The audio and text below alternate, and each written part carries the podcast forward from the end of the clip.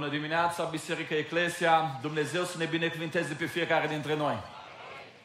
A venit vara și vara vine cu furtuni, cu ploi, cu soare și pe când credeam că am scăpat și ne de cutremure, au venit furtunile, nu așa? Dar așa e în viață. Când un cutremur, când o furtună, când soare, pentru că sezoanele vieții ne ajută să creștem spre ceea ce vrea Dumnezeu. De aceea și în dimineața asta o să învățăm cum să creștem spre mântuire. Crește spre mântuire. Dar înainte să citim pasajul din Scriptură, înainte să începem să învățăm din cartea lui Iacov, întoarce-te în stânga, în dreapta, aplaudă pe cel de lângă tine, binecuvintează-l și spune că ești bucuros să-l vezi în dimineața asta în Eclesia. Deși o perioadă de vacanțe, deja în Eclesia membrii bisericii pleacă în vacanță, dar ne bucurăm de cei care vin din diaspora și ne vizitează. Multă lume nouă și în dimineața aceasta, Dumnezeu să vă binecuvinteze. Continuăm studiul cărții Iacov, Iacov, capitolul 1, de la versetul 19 până la 21, citim despre cum să creștem spre mântuire. Știți bine lucrul acesta, prea iubiții mei frați. Orice om să fie grabnic la ascultare, încet la vorbire, zăbafnic la mânie, căci mânia omului nu lucrează neprihănirea lui Dumnezeu. De aceea, lepădați orice necurăție și orice revărsare de răutate și primiți cu blândețe cuvântul sădit în voi, care vă poate mântui sufletele. Așa după cum știți, în cartea Iacov, în epistola lui Iacov, Iacov scrie unei biserici unei biserici formată din evrei, evrei convertiți la creștinism, care cred în Isus și pleacă în diaspora. O biserică din evrei convertiți ajunsă în diaspora. Pasajul acesta vorbește despre uh, pașii ulterior convertirii. Atunci când se adresează lor, Iacov clarifică și numește pe membrii acestei biserici prea iubiții mei frați. Deci, ei erau oameni din biserică, oameni asumați care trăiau în biserică. Mai apoi, Iacov vorbește despre un cuvânt care a fost deja sădit în inima lor. Cei care știți puțin în agricultură, tot românul se trage de la sat, dacă nu ne-am făcut grădinițe de legume în curțile noastre. Știm diferența între a semăna sau a sădi, nu? Când semeni, arunci sămânța și a se prinde sau nu se prinde. Însă, când sădești, mergi în piața Mihai Viteazu, cumperi răsad de droși, de ardei, deja într-un ghiveci și deja răsadul acela are rădăcini și îl pui în pământul tău și el ar fi trebuit deja să prindă pentru că deja are rădăcini și nu este doar o sămânță. Când Iacov vorbește acestor oameni despre cuvântul lui Dumnezeu, zice că deja cuvântul e sădit, are rădăcini. Nu e numai o sămânță aruncată pe care vin păsările cerului și o iau sau cade pe o stâncă și nu se prinde, ci deja sunt niște rădăcini acolo. Și cu toate acestea, cu toate că Iacov vorbește unei biserici, membri, prea iubiți mei frați, cu toate că vorbește despre cuvânt care deja are rădăcini în viața lor, le spune cum să primească cuvântul în inimă care le poate mântui sufletul. Wow! Nu înseamnă că deja sunt mântuiți? Nu înseamnă că oamenii ăștia deja au certitudinea cerului dacă ei fac parte din biserică și apostolul Iacov îi numește prea iubiții mei frați și zice cuvântul ăsta sădit? Vedeți, dragii mei, la Iacov, mântuirea sufletului nu este un eveniment, ci este un proces. La Iacov, mântuirea sufletului nu înseamnă un eveniment, o rugăciune, o mână ridicată, o predare aici jos la scenă și gata, ai siguranța cerului. Ci la Iacov, mântuirea înseamnă altceva. La Iacov, mântuirea înseamnă un proces care începe cu un eveniment. Un eveniment al convertirii, când ai fost pus față în față cu cuvântul lui Dumnezeu și te, ți-ai dat seama că viața ta merge înspre iad. Și în momentul acela te-ai convertit și de la iad te-ai întors înspre Dumnezeu și ai început să mergi. Și ca să ajungi până la mântuirea sufletului, trebuie să primești cu blândețe cuvântul sădit în inima ta și să-ți modelezi viața după acest cuvânt. Sfântul Apostol Pavel are aceeași teorie și teologie a mântuirii. Filipeni 2 cu 12 zice astfel, Astfel, dar, prea iubiților, după cum totdeauna ați fost ascultători, duceți până la capăt mântuirea voastră cu frică și cu tremur, nu numai când sunt eu de față, ci cu mult mai mult acum în lipsa mea. Deși Pavel scrie unei biserici pe care o iubea, o biserică aproape de el, Pavel zice în felul următor, trebuie să vă duceți mântuirea până la capăt. Mântuirea nu înseamnă numai botez, da, botezul este mărturia publică a convertirii voastre. Mântuirea nu înseamnă numai o punere față în față cu cuvântul vieții și o decizie, ci înseamnă un proces de fiecare zi.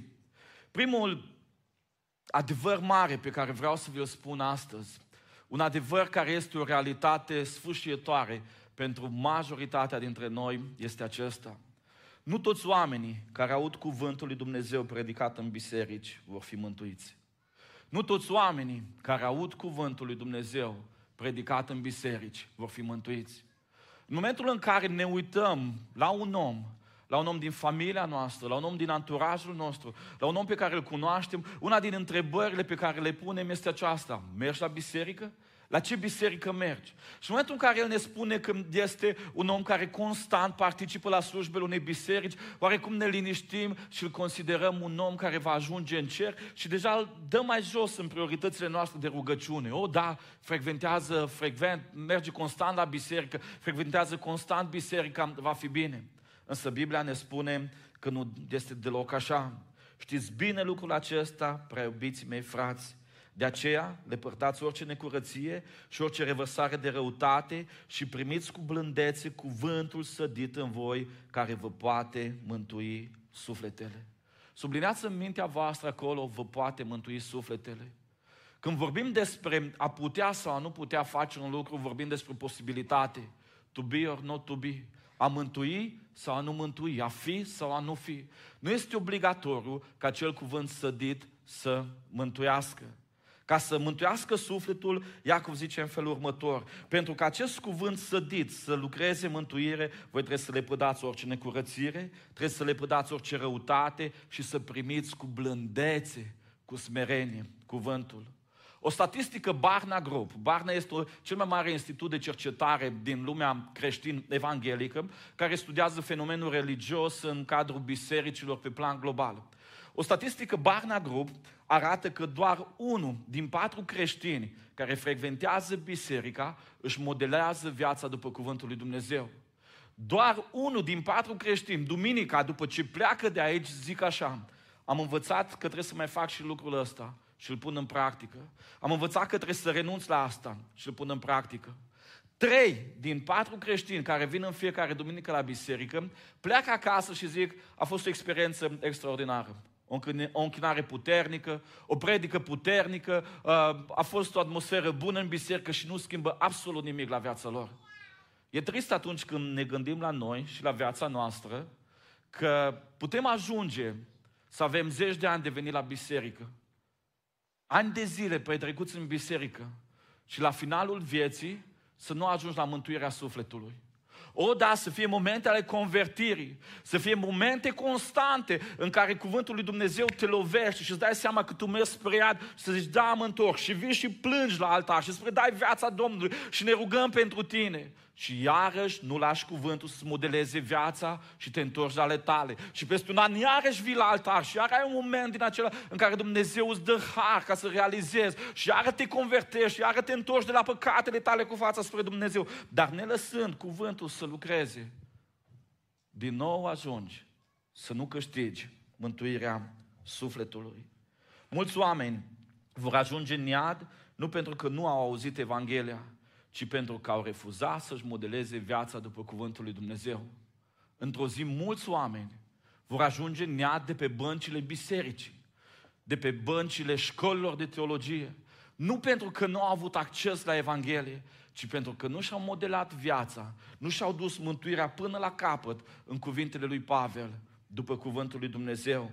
Iisus zice în felul următor, Ioan 3 cu 19, și, jude- și judecata aceasta stă în faptul că odată venită lumina în lume, oamenii au iubit mai mult întunericul decât lumina, pentru că faptele lor erau rele, căci oricine face răul urăște lumina și nu vine la lumină ca să nu îi se vadă faptele Stephen Cole de la Dallas Seminary zice în felul următor.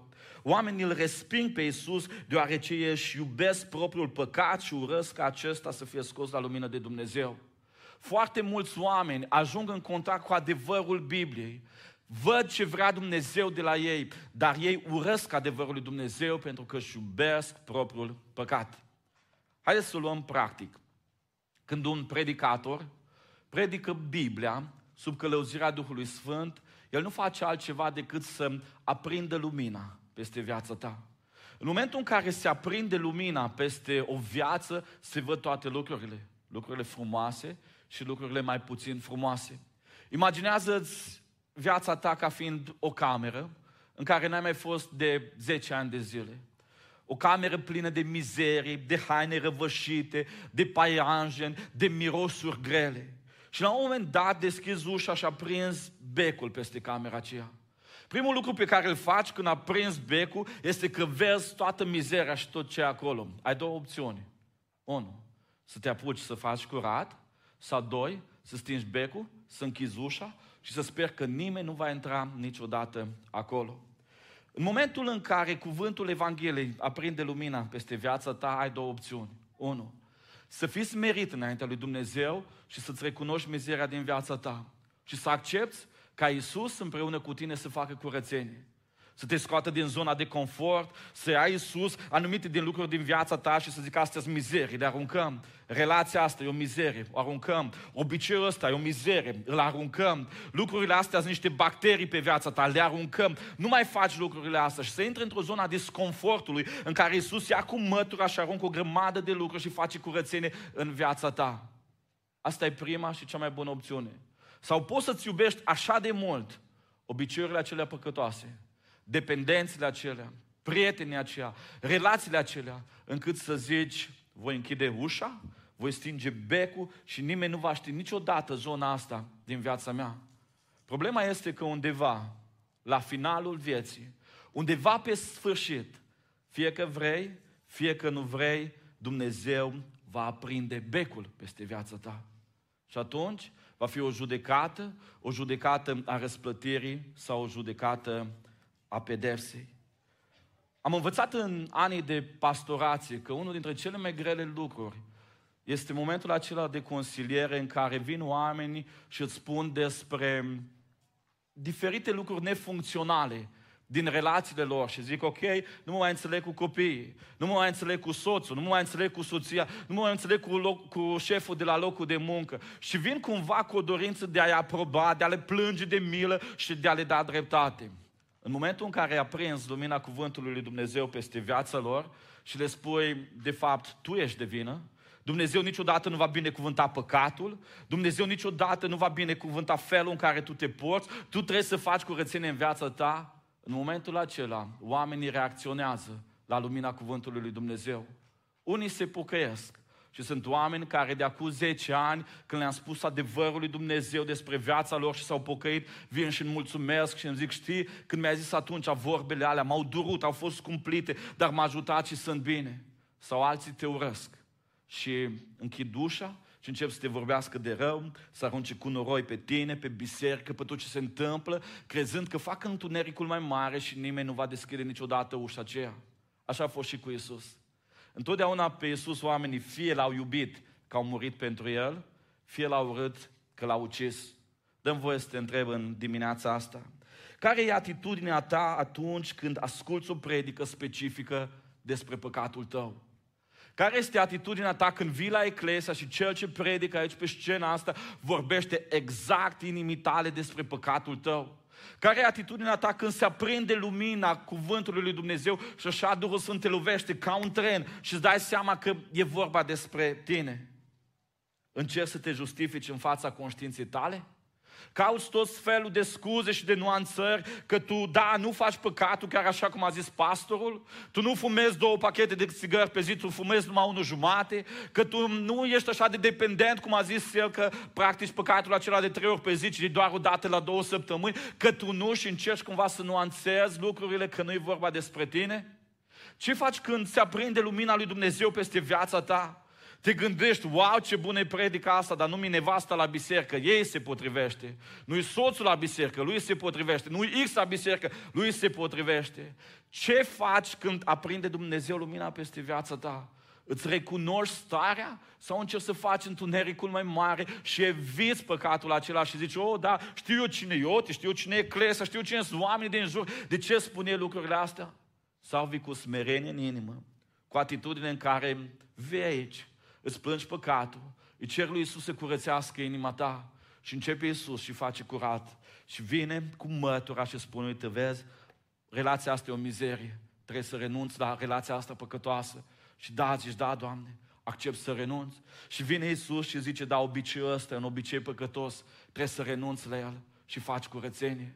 Iacov vorbește unei biserici, Iacov nu vorbește unor păgâni, Iacov vorbește unor oameni care au acceptat cuvântul să fie sădit în viața lor și au prins rădăcini și le spune, dacă primiți cu smerenie, dacă vă ghidați viața după cuvântul lui Dumnezeu, dacă aveți atitudinea corectă în viitor, după convertire față de cuvântul lui Dumnezeu, vă veți mântui sufletele.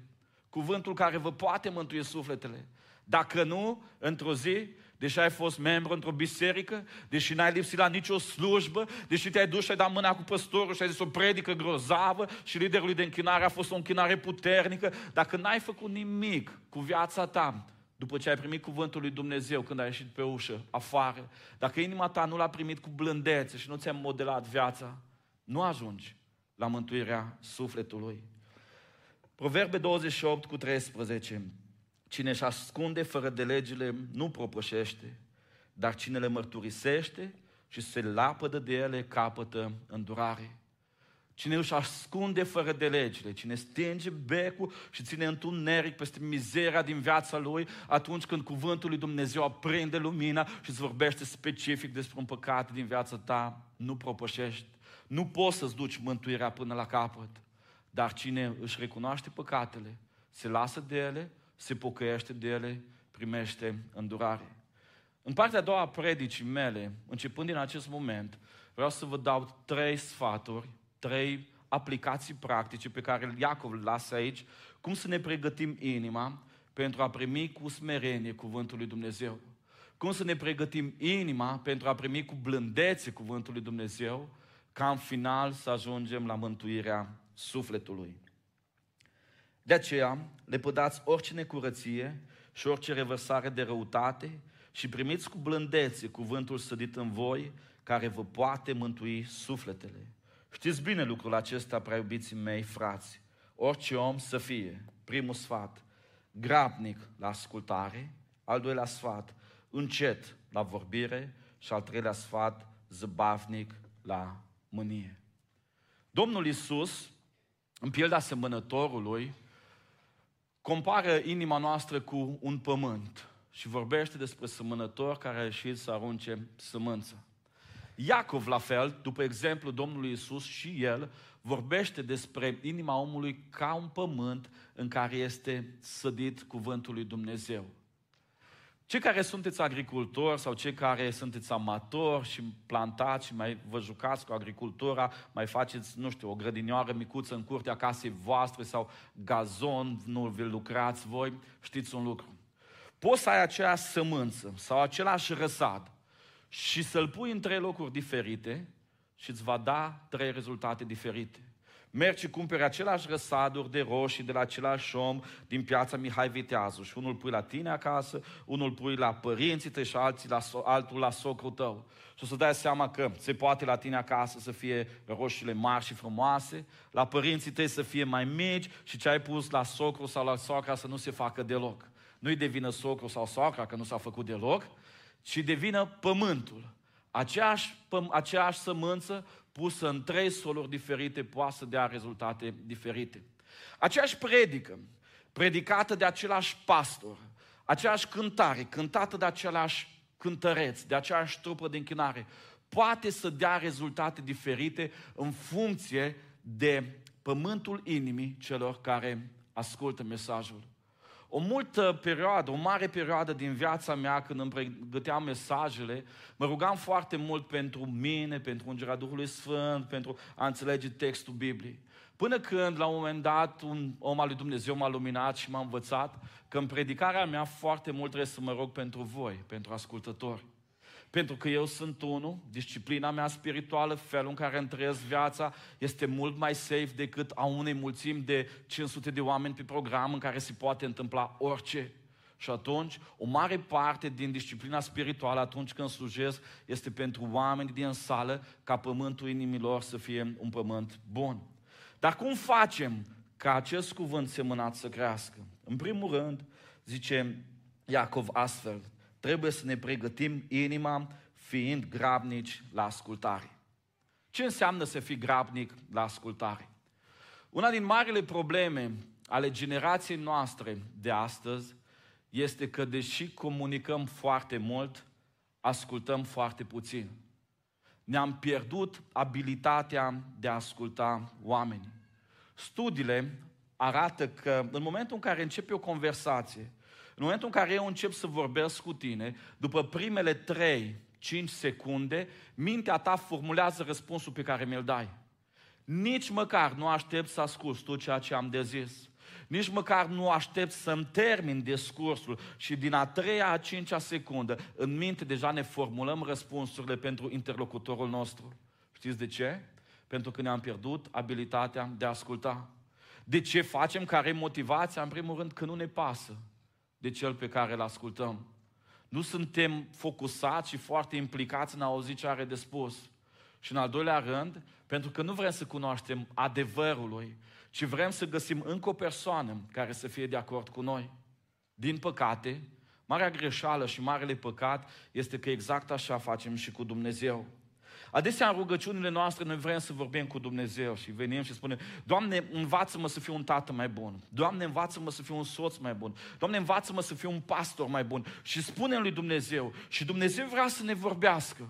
Și Biblia zice că Dumnezeu vorbește când într-un fel, când în altul, dar omul nu ia seama. Dar noi nu vrem să ascultăm ce zice Dumnezeu. Știți de ce oamenii nu citesc Biblia? Știți de ce una dintre cele mai grele discipline spirituale este să citești Biblia în fiecare zi? Pentru că Biblia spune adevărul. Noi nu vrem să știm adevărul. Noi nu vrem să avem lângă noi oameni care să ne spună adevărul, să ne spună aici ai greșit, aici nu-i corect. Fiecare dintre noi căutăm involuntar yes men lângă noi. Totdeauna să fie de acord cu noi, totdeauna să ne laude, totdeauna să ne spună că suntem cei mai buni, că nu greșim niciodată. De aceea practicăm asta și în relație cu Dumnezeu. Noi tot îi cerem lui Dumnezeu și zicem, da, vreau să fiu mai sfânt, mai aproape, mai așa mai departe. Dar nu stăm în Biblie, pentru că Biblia nu e de acord întotdeauna cu noi. Biblia ne spune întreg adevărul și aprinde lumina peste viața noastră. Să nu citim Biblia, pentru că nu ne pasă cu adevărat să ne schimbăm viața. Nu ne place păcatul în care trăim, relațiile în care le trăim, viața pe care o trăim și ne e frică că citind Biblia ne luminează Dumnezeu și ne spune că nu e așa de mult despre noi. Vă mărturisesc sincer că în zona asta predicării, dar predic de foarte mulți ani. Am o disciplină de spiritualitate, de studiu și așa mai departe. Însă întotdeauna există o presiune, că vine duminica, nu? Și duminica, fie ce-o fi, când sunt în fața voastră, trebuie să vă predic ceva. Și vine presiunea aceea și ajung după două, trei zile în care mă lupt cu un text și nu i-am găsit ideea exegetică și n-am înțeles mesajul și nu simt nimic și stau pe textul ăla. Vine momentul acela în care deja intru în panică și vineri deja și lucrurile nu s-au așezat. Am dezvoltat un obicei și în momentul în care ajung în crize din asta de timp, știți ce fac? O zi întreagă nu fac absolut nimic. Nu mă uit în Biblie, nu mai caut comentarii, nu mai încerc absolut nimic. Rămân singur cu Dumnezeu, fac liniște în viața mea și de fiecare dată, după perioadele acestea, au fost momente în care în jumătate de oră am făcut ce fac altă dată în 20 de ore, în 15 ore. De ce? Pentru că natura noastră umană s-a dezvoltat într-o direcție în care nu vrem să mai ascultăm. Copiii nu vor să asculte de părinți, Părinții nu vor să-și asculte copiii, soția nu vrea să asculte de soț, soțul nu vrea să asculte de soție, oamenii nu vor să asculte de Dumnezeu. Toată lumea vrea să imită și nimeni nu vrea să recepteze. Pentru că răspunsurile pe care le primim s-ar putea să ne scoată din zona noastră de confort. Ascultarea e roada unei inimi smerite. Dumnezeu dă har celor cu inima smerită. Iacov 4 cu 6. Dumnezeu stă împotriva celor mândri, dar dă har celor smeriți. Iacov le spune membrilor bisericii din diaspora, oameni buni, Ca să crește spre mântuire, nu-i destul că ați avut un moment al convertirii. Un moment în care ați ridicat mâna în sus, un moment în care ați plâns aici la, pe scenă, v-ați îngenunchiat viața și ați zis, de azi vreau cu Dumnezeu. E excelent, e necesar momentul acesta al convertirii. Dar mântuirea trebuie dusă până la capăt, pregătindu-vă inima pentru cuvântul care vă poate mântui sufletele. Și ca să-ți pregătești inima, va trebui să fii grabnic la ascultare. Să înveți să asculți. Trebuie să fii smerit să poți asculta, nu? Când ești șef și vin subalternii, trebuie să-ți vorbească, trebuie să ai un grad de smerenie. Să spui, ok, te ascult. Sau poți să fii arogant, să zici, doar n-am făcut 20 de ani de școală să vii tu să-mi spui mie ce să fac. Când ești tată, trebuie să fii smerit să-ți asculți copiii, să-și da, e o idee excelentă. Decât spui, lasă că știu eu că toată viața am, am făcut lucrurile astea, nu mă înveți tu pe mine. Când e soț, când e soție, trebuie să fii smerit. Primul lucru care inima noastră trebuie să-l dezvolte pentru a primi cuvântul lui Dumnezeu care să ne mântuiască sufletele, este smerenia. Când veți ieși pe ușa aia afară, atitudinea voastră va lucra mântuire sau va rămâne exact așa cum a fost până acum. Când veți zice, da, mesajul ăsta a fost pentru mine, îmi dau seama că trebuie să-mi schimb viața și când ies duminica din Eclesia trebuie să mai modelez ceva în viața mea, sau veți putea zice, încă o predică de aloti, încă ceva ce a studiat el 15 ore, s-o gândit să ne spună nouă, lasă că știu eu și să vă trăiți viața la fel cum ați făcut-o până acum. Iacov se uită la biserica lui și zice, oameni buni, frați prea iubiți, cuvântul a fost sădit în voi, dar inima asta trebuie să fie ascultătoare, grabnică la ascultat, ca acest cuvânt sădit să poată rodi, să poată crește și voi să fiți binecuvântați. A doua aplicație practică, al doilea sfat puternic pe care îl dă Iacov bisericii dintre neamuri pentru ca ei să rodească și cuvântul să le poată mântui sufletele este acesta. Știți bine lucrul acesta, prea iubiții mei frați, orice om să fie grabnic la ascultare, încet la vorbire, zăbavnic la mânie. Fii încet la vorbire. Lucrurile sunt logice aici, nu? Dacă ești grabnic la ascultare, trebuie să fii încet la vorbire. Pentru că nu poți să asculți în același timp să și vorbești. Ori asculți, ori vorbești. Nu poți să le faci pe amândouă. Întotdeauna când ascultăm, dăm dovadă de înțelepciune. Însă întotdeauna când vorbim mult, nu se poate să nu păcătuim. Întotdeauna când ascultăm, dăm dovadă de înțelepciune. Însă întotdeauna când vorbim mult, nu se poate să nu păcătuim. Proverbe 10 cu 19. Cine vorbește mult, nu se poate să nu păcătuiască, dar cel ce își ține buzele este un om chipzuit. Întotdeauna am apreciat oamenii care nu vorbesc mult. Oamenii care nu vorbesc mult creează în jurul lor un aer așa de mister. Deci, bă, ăsta e foarte deștept. Uite ce greu scot informația de la el. Uite, uite ce deștept e, că poate, poate să zică doar partea asta. Oare ce știe în spate de nu vrea să-mi zică? Și întotdeauna mi-a fost așa, i-am luat ca oamenii ușor pe aia care s-o spart repede. Nu știu dacă știți ce înseamnă om care se sparge repede. Adică te-a văzut prima dată și în momentul ăla spune toate lucrurile, de toată lumea, despre toți, el știe pe toate. În momentul ăsta zici, nu vreau să-mi pierd viața cu un asemenea om. Însă când este un om chipzuit, înțelept, și îl vezi că vorbește așezat, vezi că zice doar anumite lucruri, întotdeauna aerul ăla de mister îi dă înțelepciune. De multe ori m-am surprins în viața mea spunând anumite lucruri și după ce am plecat din discuția aia, zis, vai ce prost am fost, dar n-am putut să-mi țin gura. Uite în ce m-am băgat, uite că m-am dat eu cu părerea pe subiectul ăsta, dar care e treaba mea să-mi dau cu părerea despre subiectul ăsta? Știți ce Biblia zice? Când vorbești mult, când tu le știi pe toate, când tu știi despre toți, când tu ai soluții la toate, nu se poate să nu păcătuiești. Însă un om chipzuit își ține buzele închise și vorbește doar atât cât trebuie. De ce Biblia zice să nu vorbim mult? M-am întrebat asta, nu? Noi suntem comunicatorii lui Dumnezeu pe pământ. Noi suntem oamenii care trebuie să ducem Evanghelia până la marginile pământului. Și cu toate astea, Biblia ne spune că trebuie să fim foarte atenți cu cuvintele noastre. De ce nu trebuie să vorbim mult? Proverbe 18 cu 21. Moartea și viața stau în puterea limbii. Biblia afirmă clar că există putere în cuvintele noastre și de aceea trebuie să le folosim cu înțelepciune.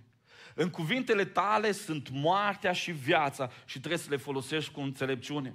Prin cuvintele tale tu poți să zidești un om, să spui ai potențial, vreau să fiu alături de tine, vreau să te ajut să crești, să fii extraordinar. Sau poți să-l dărâm, să zici ești cel mai mare ratat, tu niciodată nu o să reușești în viață. Prin cuvintele tale poți să luminezi o persoană, să spui da, știu despre X, despre Y, este un om extraordinar, va aduce mult plus valoare în compania ta, în relația voastră. Sau poți să zici, oh, ăla nu mai vreau să știu nimic despre despre El. În cuvintele tale poți să creezi poduri între oameni sau să faci prăpăstii. Poți să zici, știi, uh, voi sunteți certați, dar El vorbește mai de bine despre tine. Și în momentul ăla ai făcut o punte. Sau poți să zici, știi, oh, câte lucruri rele am auzit despre tine de la El și faci o prăpastie. Biblia zice că ele, cuvintele, sunt foarte puternice și trebuie folosite cu înțelepciune.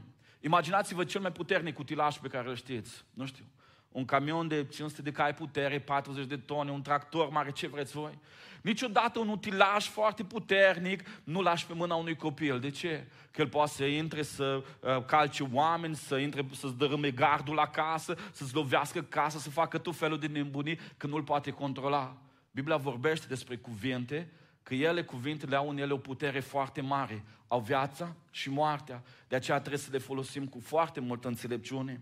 Iacov compară cuvintele acestea cu un foc. Auziți ce zice el?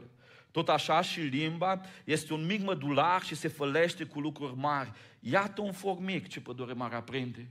Cu focul nu te joci, focul nu-l dai la copii, du te joacă-te în grădină cu el să aprins casa. Nu, așa cum nu ne jucăm cu focul, nu avem voie să ne jucăm nici cu cuvintele, pentru că el, focul este foarte puternic.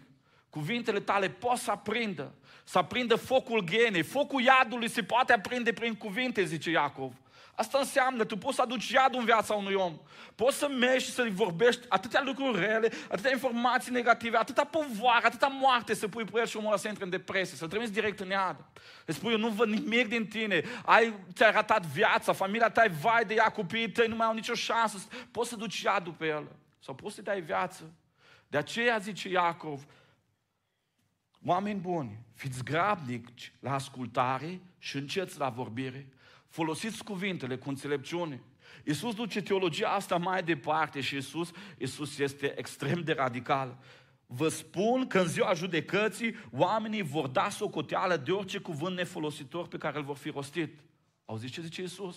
Orice cuvânt nefolositor pe care l-am rostit, vom da socoteală de el. Ce înseamnă cuvânt nefolositor? Cuvânt rostit fără rost. Noi românilor ne place să stăm la cafea la povești, nu? Și când te pui la cafea la povești, vorbești de X, de Y, de Z, de politică, de fotbal, de vreme, de toate astea. Ei, Domnul Isus zice în felul următor, că în momentul în care folosim cuvinte fără niciun scop, vorbim despre oameni, despre evenimente, fără să avem niciun scop, vom da socoteală de ele. Pentru că acele cuvinte pot să aducă moartea sau viața peste un om sau peste altul un în oraș s-a dus la preot, la mărturisire. Ajunge la preot și îi spune, părinte, uite, am păcătuit, mi-am vorbit de rău, prietenul, deja vestea asta, bârfa asta neadevărată, s-a dus departe, nu mai știu ce să fac. Și preotul îi dă canon și spune așa, uite ce faci. Mergi acasă, iei o perină cu pene în ea, te urci pe blocul tău și bagi cuțitul în perina aceea cu pene și vezi ce se întâmplă se duce în orașul nostru, se urcă pe blog, bagă cuțitul în perina cu pene și toate penele se împrăște în tot cartierul. Vine în orașul la părinte și părintele ce ai făcut, am făcut. Și acum părintele zice, bun, acum mergi înapoi, strângi toate penele, le pui în perină și coși perină. La care în oraș zice, nu pot să fac așa. Și părintele spune, exact asta se întâmplă și cu cuvintele tale. Eu, eu spun astăzi un lucru ție rău de Gabi. Tu îl spui mâine prietenului tău, prietenul tău îl sună pe prietenul tău din America și o lume întreagă răspândește o veste neadevărată. Am aruncat moarte peste el, am aruncat negrire peste el și eu pot să mă duc să zic, Gabi, îmi pare rău, te-am bărfit, te rog să mă ierți. Ok, mi-am cerut iertare, el mă iartă, dar cuvintele alea și răul l-a făcut, nu se mai întoarce niciodată.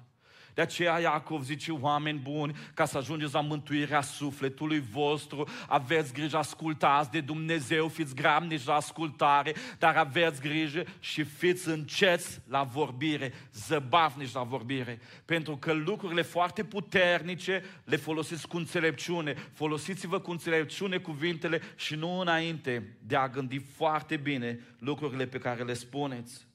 Zicea Traian Dor superb. Dacă nu poți spune un lucru bun despre un om, atunci nu spune nimic. Dacă nu poți spune un lucru bun despre un om, atunci nu spune nimic. Înțelepciunea noastră populară zice în felul următor, că Dumnezeu ne-a dat două urechi și o singură gură, pentru că ar trebui să ascultăm de două ori mai mult decât vorbim. O inimă smerită niciodată nu vorbește despre oameni lucruri sau locuri mai mult decât știe. Adesea știe de două ori mai mult decât vorbește. Un om cu inima smerită niciodată nu spune tot ce știe despre un om, despre un eveniment sau despre un loc sau un lucru, ci întotdeauna preferă să știe mai mult și să zică mai puțin, să zică cuvintele folositoare, cuvintele cu scop. Iacov se uită la biserica lui, care a plecat în trei neamuri acum, o biserică din evrei și le spune, oameni buni, cuvântul ăla sădit în voi, ca să poată să vă mântuiască sufletele, va trebui să aibă un pământ bun al inimii voastre. Și ca inima voastră să fie bună, trebuie să-l primiți cu smerenie, cum? Să fiți grabnici de ascultare. Învățați să vă pese de adevărul lui Dumnezeu și învățați să vreți adevărul curat, nu doar să primiți aprobare și validare. Învățați oameni buni să folosiți cuvintele cu înțelepciune și să fiți uh, grabnici la ascultare, dar înceți la a vorbi și să nu aruncați cuvinte de care să vă pare rău. Și al treilea sfat pe care Iacov îl dă, zice astfel, ca pământul inimii tale să fie un pământ bun, un pământ roditor, un pământ care să rodească mântuirea, trebuie să fii zăbavnic la mânie. Știți bine lucrul acesta, prea iubiții mei frați, Orice om să fie grabnic la ascultare, încet la vorbire și zăbavnic la mânie. Și aici Deacov mai dă un detaliu. Căci mânia omului nu lucrează neprihănirea lui Dumnezeu. În contextul nostru bisericesc, hipermoralizator, ne-am fi așteptat cumva mânia să fie eradicată. Iacov să zic așa, fiți grabnici la ascultare, înceți la vorbire și să nu vă mâneați deloc, nu? Să fie eradicată. Însă Biblia nu eradichează mânia. În Vechiul Testament avem profeții lui Dumnezeu care aveau în ei o mânie sfântă și care judecau poporul lui Dumnezeu într-un mod aspru. Moise, nu? În momentul în care el urcă pe Sinai cu Dumnezeu să primească legea, jos poporul face vițelul acela de aur și începe idolatria. Se coboară Moise de pe munte, îi ia pe fiul lui Levi și 3000 de evrei sunt uciși pentru că au fost idolatri. O izbucnire a unei mânii sfinte. Vedem în profeți, vedem la Isaia, vedem la Ieremia și la mari profeți mânia aceasta pentru, pentru o motivație sfântă. Ba mai mult, la Isus, cel mai perfect om îl vedem intrând în templu de la Ierusalim, răsturnând mesele, scuțând biciul și făcând curățenie, spunând, uh, Dumnezeu a vrut să facă din casa, a făcut din casa tatălui meu o peșteră de tâlhari și a trebuit să fie o casă de rugăciune. Contextul ne-l dă aici unul din comentatorii Bibliei, David Johnson, care ne explică că în biserica căruia îi scrie Iacov, erau și creștini din gruparea zeloților. Zeloții erau o grupare în cadrul iudaismului, în care, din care făcea parte și Simon Zelotul, o grupare de luptători de gherilă. Oamenii ăștia vreau să restaureze pacea în Ierusalim și în Israel prin forță.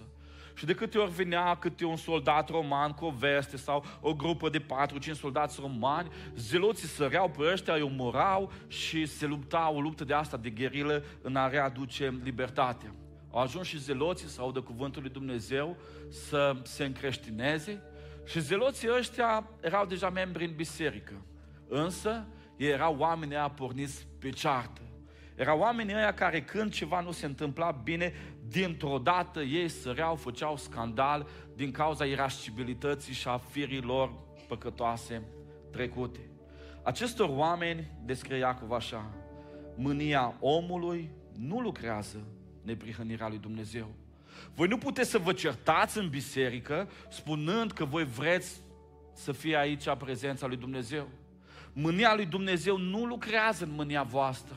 De aceea le spune, fiți zăbavnici la mânie. Ce înseamnă zăbavnic? Înseamnă să fii întârziat. Când te-ai enervat acasă de n-ai mai știut copilul tău, nu reacționa pe moment. Fii întârziat la mânie. Îți spui, uite, ai greșit, discutăm lucrurile astea peste trei ore. Când te-ai supărat pe soția ta, când te-ai supărat în biserică, când te-ai supărat la locul de muncă, fii un întârziat la mânie. Știi de ce? Că s-ar putea să nu reacționezi bine. În momentul acela în care lași toată firea ta, în care lași ADN-ul tău, în care lași personalitatea ta irascibilă, în momentul acela se manifeste. Iacov se uită și zice, cuvântul lui Dumnezeu să aducă mântuire în viața voastră, aveți grijă să fiți zăbavnici la mânie. O, dar mânia aia s-ar putea să fie pe moment bună, să-ți vezi pruncul păcătuind împotriva lui Dumnezeu. Dar asta nu înseamnă că ți-ai prins pruncul fumând, rogându-se și mergi în momentul ăla și îl bați și zici, oh, te-ai dus în iad, te destrog. Nu. Îți spui, vii acasă, lucrurile astea nu-i bun, mâine o să povestim despre toate lucrurile astea. Îl vezi pe fratele tău căzând în păcat pe moment. Nu mergi acolo și faci un cer că toată lumea află și vede acolo cum se ceartă pocăiții pe stradă. Și spui, uite, aș vrea să vorbesc săptămâna viitoare cu tine fi întârziat la mânie. Da, de-a pornește, ea poate să fie justificată din pasiunea ta pentru omul acela, din pasiunea ta pentru Dumnezeu, din dorința ta de a-L duce în cer, dar nu fi o oală sub presiune care dai drumul. Iacov zice, în mânia omului nu lucrează neprihănirea lui Dumnezeu. Tu nu-l vei ajuta să se schimbe pe soțul tău, pe soția ta, pe pruncul tău, pe fratele tău, pe omul pe care îl iubești, uh, explodând de mânie în momentul în care l-ai văzut că a făcut ceva rău. Nu fi un zelot din ăsta care vrea prin violență să restaureze împărăția lui Dumnezeu. Fii zăbavnic, ea e bună, ține acolo. Pasiunea ta pentru Hristos, dragostea ta pentru ei, trebuie să creeze reacții. Tu n-ai voie să fii indiferent. Zice Pavel, cine păcătuiește de aici eu să nu ard, nu? Ardea mânia în Pavel. Dar Pavel aștepta momentele în care scria scrisor și zice, mai bine vă scriu decât să ne certăm atunci când vin la voi. Aș vrea să reglez lucrurile astea prin scrisori, că atunci când vin la voi, bucuria noastră să fie deplină. Era Pavel, era fondatorul bisericilor, putea să meargă peste ei, putea să calce în picioare dacă vreți. Dar zice, nu las, nu las mânia mea, ci mai bine să fiu zăbavnic la mânie. Noi toți stăm în biserică, oameni buni. Și iubesc Eclesia pentru că sunteți o biserică de oameni căutători de Dumnezeu. Dar noi fie că iarnă, fie că vară, suntem mulți și toți stăm aici. Nu ne interesează invitatul X, Y, toate alea. Noi îl căutăm pe Dumnezeu, nu căutăm oameni. Și iubesc lucrul ăsta la Eclesia. Însă cel mai mult îmi doresc pentru noi toți, la finalul existenței noastre, să ne mântuim sufletele. Că sunt o grămadă de lucruri faine și de emoții faine și de trăiri faine pe care le avem la închinare, pe informații care le primim în predicare, dar dacă astea nu ne mântuiesc sufletul, n-am avut decât două ore excelente, o oră jumate excelentă. Îmi doresc așa de mult în dimineața asta să vă gândiți la atitudinea voastră față de Cuvântul lui Dumnezeu. Când vine și aprinde Dumnezeu prin Duhul Sfânt lumina cuvântului peste viața voastră, ce faceți în momentul acela? În smerenie vă apucați și faceți curat în viața voastră? În smerenie veniți și sunteți grabnic la ascultare și zice, oh da, uite am descoperit păcatul ăsta, hai să caut în Biblie să văd ce ar trebui să fac, să mă duc la consiliere, să caut pastoral, să văd cum pot să scap de, scap de păcatul ăsta din viața mea? Sau ești un om care zici, nu mă interesează, astea le zic ei doar așa public, viața mea e viața mea și fac ce vreau cu ea. Când aprinde Duhul Sfânt lumina peste viața ta, ce faci în momentul acela? Ești un om încet la vorbire și zici, da, am grijă ce vorbesc, că uite, am văzut păcat în viața mea, în viața fratelui meu, mă duc să-l abordez din prima să ne certăm, să am grijă cuvintele mele, viață și moarte, am grijă ce spun, cum spun, când spun lucrurile astea. Ce faci cu mânia? Care poate să fie bună, și ea poate să fie din dragostea ta pentru Dumnezeu, că nu te lasă nepăsător și rodnic. Cum gestionezi? Este bafnic, întârziat, așa cum zice Iacov, hei, stai, lasă un pic timpul să treacă și reglezi lucrurile în momentul în care poți să faci mai rațional sau mergi pe sentimente. Închem dimineața asta spunându-vă o poveste reală, copleșitoare. Vedeți imaginea a doi oameni pe ecranul din spatele meu. Primul din dreapta este Billy Graham. Toată lumea știe. Cel mai mare evanghelist al secolului nostru. Zeci de mii, sute de mii, dacă nu milioane de oameni l-au cunoscut pe Iisus Hristos prin el. Al doilea este Charles Templeton. Charles Templeton a fost și el mare evanghelist. Prieten cu Billy Graham și împreună cu Tori Jason creează fundația Youth for Christ International, o fundație care a evangelizat lumea. Erau triunghiul de evangeliști mondiali ai anului 1940. Charles Templeton avea o carismă și impacta mulțimile, încât toată lumea zicea că el va fi evanghelistul numărul unu al lumii. Billy Graham era mai astâmpărat în Duhul lui, era un om care se disciplina foarte mult în cuvânt, în Biblie, nu avea așa carismă mare. Charles Templeton ridica mulțimile, ajunsese deja să aibă o masă de 9000 de oameni care îl ascultau duminică de duminică, la 30 și ceva de ani. Însă se întâmplă ceva. Billy Graham îl ia în serios pe Dumnezeu și își modelează, își disciplinează viața în fiecare zi după cuvântul lui Dumnezeu. A ajuns un model de caracter, de sfințenie și toată lumea se uita la el. Charles Templeton și-a luat disciplinarea mai ușor. Prima dată a avut probleme cu geneza și a zis lui Billy Graham așa, tu crezi geneza? Știința ne spune că nu poate să fie lucrurile astea așa cum le scrie cartea Genezei. Nu există lucrul ăsta. Și îl predica la 9000 de oameni în fiecare duminică. Apoi a mai lăsat câte ceva din lumea asta să intre în viața lui și n-a prins becul peste toate domeniile din viața lui. În 1957, Templeton se declară public agnostic. Nu mai crede în nimic ce a predicat până atunci. Își trăiesc viața, deși sunt prieteni și mai au câteva întâlniri pe fronturi diferite. Ajung amândoi să moară. Și cu câțiva ani înainte de moartea lui, Billy Graham scrie o carte aproape de casă. O carte celebră în care vorbește de dorul lui după Dumnezeu și dorința de a ajunge în brațul lui Dumnezeu. Charles Stapleton scrie și el o carte. Adio Dumnezeu, motivul pentru care am respins credința creștină. Știți ce a făcut diferența între oamenii ăștia doi, care au avut cuvântul sădit în inima lor, care au predicat cuvântul și au fost evangeliști pe plan mondial și deja făceau turnee în Europa? Știți ce a făcut diferența? Atitudinea lor față de cuvântul lui Dumnezeu. Ce au făcut cu mesajul lui Dumnezeu și au modelat viața? Sau au zis, eu sunt pastor, eu sunt predicator mondial, deja eu nu mai trebuie să ascult așa de mult, eu nu mai trebuie să fiu gramnic la ascultare, eu pot deja să-mi exprim opinii, să fiu gramnic la vorbire, eu nu mai trebuie să-mi țin mânia, eu am dreptul să mă supăr și să iau atitudine că eu sunt cineva. Doi oameni, două destine. Charles Templeton astăzi este cunoscut ca mega evanghelistul care l-a trădat pe Dumnezeu și a devenit ateu pentru că nu și-a modelat inima, nu și-a aranjat pământul inimii să primească cuvântul lui Dumnezeu în blândețe și în smerenie. Vreau să ne ridicăm în picioare în momentele acestea. Și în câteva cuvinte vă rezum mesajul de astăzi. Iacov scrie unei biserici pe care o iubește din diaspora. Îi numește frați prea iubiți, vorbește despre cuvântul care deja are rădăcinii sădit în ei, dar le spune așa, ca să ajungeți la mântuirea sufletului, trebuie să primiți cu smerenie, cu blândețe acest cuvânt. Și ca inima voastră să exprime smerenie și blândețe, va trebui să vă lucrați pământul inimii. Nu toți oamenii care sunt în biserică vor ajunge să-și mântuiască sufletul. O, da, e excelent momentul convertirii. Dar convertirea este primul pas a procesului mântuirii și a sfințirii din viața noastră.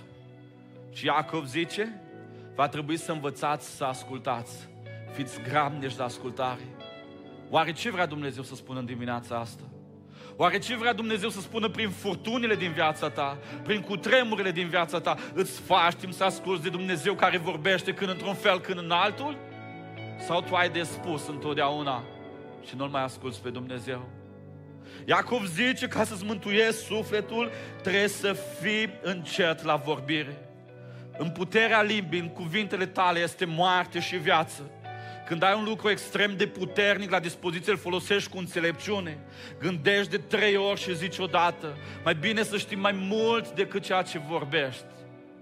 Pentru că poți trimite oameni în rai sau în iad. Poți să le dai vânt sub aripi sau poți să-i îngropi din cuvintele tale.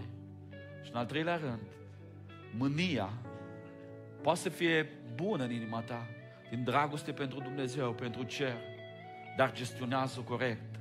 Fii zăbavnic, întârziat, nu o lăsa pe moment, că pe moment firea ta pământească nu gestionează bine și s-ar putea să faci mult mai mult rău. Vreau să ne rugăm în dimineața asta și mesajul ăsta să-l facem personal. Haideți să închidem ochii. Vreau să te gândești la ultima predică în care Dumnezeu ți-a vorbit direct despre un păcat în viața ta. Toți ne regăsim. Mai mult decât predicatul, decât cântăreți, aici domnește Iisus Hristos. 100% sunt de lucrul ăsta. Nu se poate ca Duhul Sfânt să nu te tragă de guler, să n-aprindă lumina peste viața ta. Dăm voie să te întreb. Ce ai făcut cu ultimul mesaj care ți-a zguduit viața din temelie despre acel lucru greșit din viața ta? Ai lucrat ceva la îmbunătățirea lui? Sau ai încercat să faci întunericul mai mare? Să nu mai vii la biserică două săptămâni, să nu predic exact despre același lucru. Să nu mai vorbești cu oameni care știu despre asta, să nu te întrebi. Ce ai făcut cu dependența aceea de care Dumnezeu ți-a zis că trebuie să o rupi? Te-ai lăsat de ea? Sau ai căutat alte contexte? Să faci întunericul mai mare? O, da, și X face același lucru, dar știu în biserică și pe ălalt, tot cu asta se confruntă. Ce fac cu lucrurile astea? Nu înseamnă că dacă ai plâns odată aici în față e suficient. Nu înseamnă că dacă ai intrat în apa botezului e suficient. Da, sunt necesare lucrurile astea. Sunt momente extraordinare ale convertirii în care ne oprim din mersul nostru înspre ea și ne întoarcem spre Dumnezeu. Dar înspre Dumnezeu trebuie să ne ducem mântuirea până la capăt, pas cu pas, sfințindu-ne viața și modelându după cuvântul lui Dumnezeu prin ascultare și prin împlinire. În timp ce stăm cu capul plecat și cu ochii închiși, dacă sunt oameni în dimineața asta, în eclesia, care doar au avut un moment al convertirii, dar s-au oprit din a-și mai modela viața după cuvântul lui Dumnezeu și în dimineața asta Duhul Sfânt le-a vorbit într-un mod specific și vrei să începi să faci ceva cu viața ta, primul lucru care poți să-l faci este să recunoști că te-ai oprit undeva pe drum și te-ai împotmolit și să începi de acum să faci pași în care să asculți de Cuvântul lui Dumnezeu. Să închizi sonorul lumii ăstea și să dai tare vocea lui Dumnezeu în viața ta. Să fii încet la vorbire, să gestionezi foarte bine ceea ce spui și să ai grijă ce faci cu emoțiile tale. Vreau să ne rugăm și dacă sunt oameni care vor de astăzi să dea un reset vieții în zona aceasta, a creșterii spre mântuire. Ridicați mâna dreaptă în sus, vreau să mă rog pentru voi. Dumnezeu să vadă mâinile și Dumnezeu să ne ajute. Haideți să ne rugăm toți. Doamne, stăm înaintea Ta dimineața asta, vă oameni, Doamne,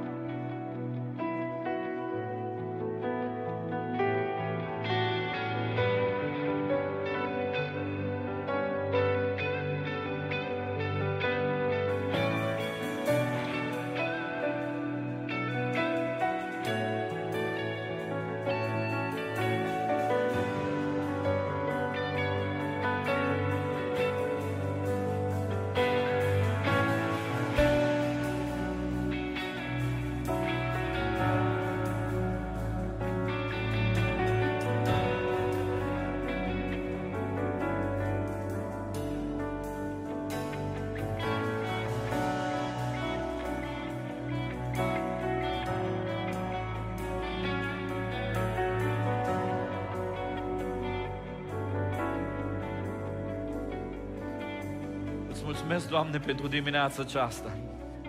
Duhule Sfânt, îți mulțumesc pentru cuvântul Tău. Sunt 100% că niciun cuvânt de-al Tău nu este fără putere, Doamne. Și îți mulțumesc că dimineața asta ne chem, Doamne, să ne reevaluăm viața de credință. Îți mulțumesc pentru noi toți care am avut un moment al convertirii, Doamne, și am spus un da pentru Tine, Doamne. Dar astăzi mă rog pentru oameni, Doamne, pentru oameni care undeva pe calea asta s-au împotmolit și au căzut. Oameni care s-au apropiat și de Tine, Doamne, de experiența supranaturală, Doamne, și au simțit frumusețea Ta, dar undeva pe drum s-au împotmolit. În dimineața asta, Duhul Sfânt, te rog să le dai șansa unui nou început, Doamne. Te rog, Doamne, învață-ne pe fiecare dintre noi să trăim cuvântul viu în viețile noastre. Rema aceasta unui cuvânt viu să transforme, Doamne, să producă mântuire și sfințire. N-am vrea să ne pierdem viețile pe băncile bisericilor, acumulând informații și informații despre cine ești Tu, Doamne. Hristos, te rog, ia chip în fiecare dintre noi, Doamne. Și învață-ne să tăcem când trebuie să tăcem, Doamne. Deschide-ne urechile să Te ascultăm, să înțelegem că vrei să ne vorbești, Doamne prin evenimente, prin binecuvântări, prin suferințe. Ești Dumnezeu care vorbești poporului Tău. Dă-ne urechi să Te auzim, Doamne. Te rugăm în dimineața asta, Duhule Sfânt, învață-ne să tăcem înaintea Ta și să-ți vedem gloria.